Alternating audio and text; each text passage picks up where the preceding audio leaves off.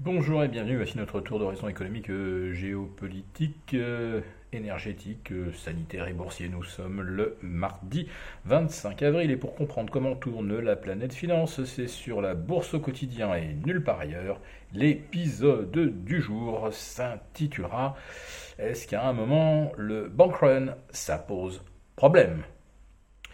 Les euh, déposants sont en train de déserter plusieurs banques régionales. Nous le savons tous depuis le 10-12 mars dernier. Mais pour First Republic, ça prend des proportions plus qu'alarmantes. Ce sont en effet un tiers des dépôts qui se sont envolés. Alors en termes de masse, ce n'est peut-être pas les 60 milliards qui ont été retirés du Crédit Suisse depuis le début de l'année, mais enfin, euh, ça veut dire que cette banque n'a quasiment plus euh, de euh, réserves. Et en tout cas, ces dépôts ne lui permettent plus d'octroyer de prêts.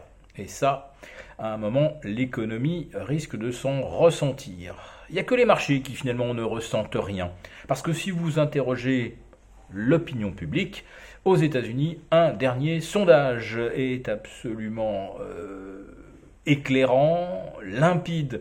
69% des Américains, eux, ont compris que c'était bien compliqué aujourd'hui de trouver du crédit, de retrouver un emploi.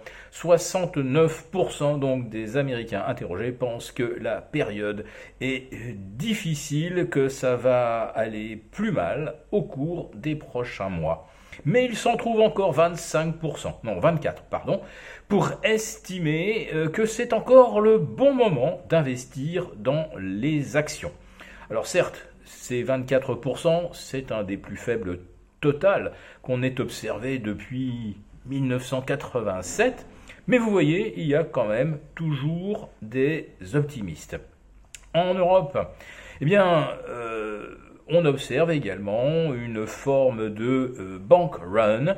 En tout cas, c'est sûr, euh, les épargnants déplacent de l'argent des banques vers bah, des livrets comme euh, le livret A ou vers du monétaire. Ce qui signifie qu'en Europe aussi, les banques, quand elles regardent ce qu'elles ont au bilan, voient qu'elles sont contraintes, elles aussi, de réduire l'encours des prêts qu'elles octroient. De toute façon, certaines ont carrément décidé de ne plus prêter euh, pour de l'immobilier. Alors je ne vais pas citer de nom pour ne stigmatiser personne, mais de toute façon, euh, éventuellement si j'en oublie, euh, peut-être que la semaine prochaine, celles que j'ai oubliées décideront à leur tour de ne plus prêter. Bon, en tout cas, je peux vous dire une chose, c'est qu'à part la caisse d'épargne, par exemple, ça devient très très difficile d'obtenir un prêt immobilier auprès des plus grandes banques de réseau françaises.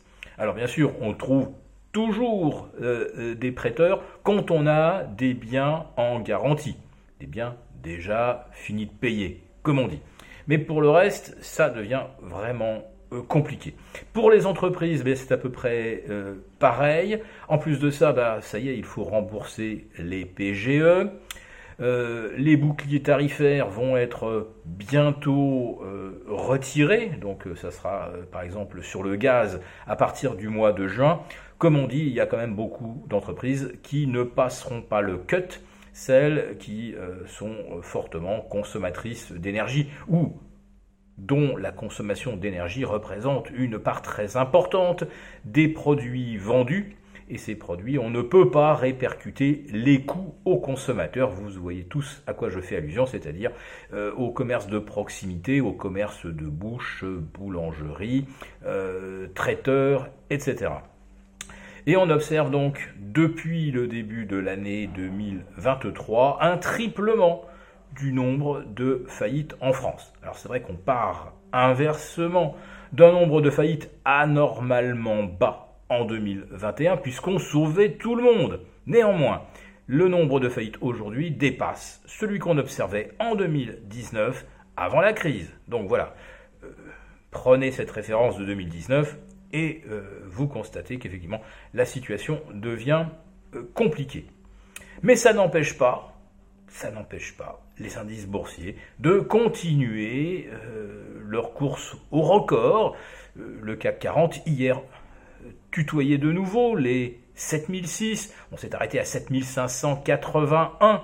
Bah oui, c'était un nouveau record et on l'a battu alors qu'à Wall Street, ça ne faisait plus grand-chose. Alors je voudrais quand même vous rappeler ce ratio qui me paraît quand même assez parlant.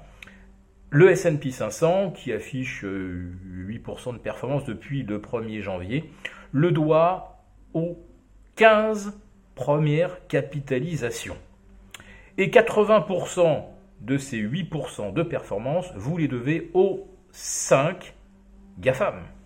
Et on peut presque faire la même démonstration sur le CAC 40, où les 5 euh, calls représentent également pratiquement 80%, non, représente 50% de la performance du CAC depuis le 1er janvier. Mais si vous ajoutez les trois premières autres capitalisations du CAC, vous êtes à pratiquement 80% de la performance également. Autrement dit, tout repose euh, sur euh, un nombre extrêmement restreint de piliers ou de locomotives qui, c'est vrai, ne sont pour l'instant pas, pas impacté par la baisse euh, de l'opinion sur les conditions futures, notamment le luxe euh, en France et la tech aux États-Unis.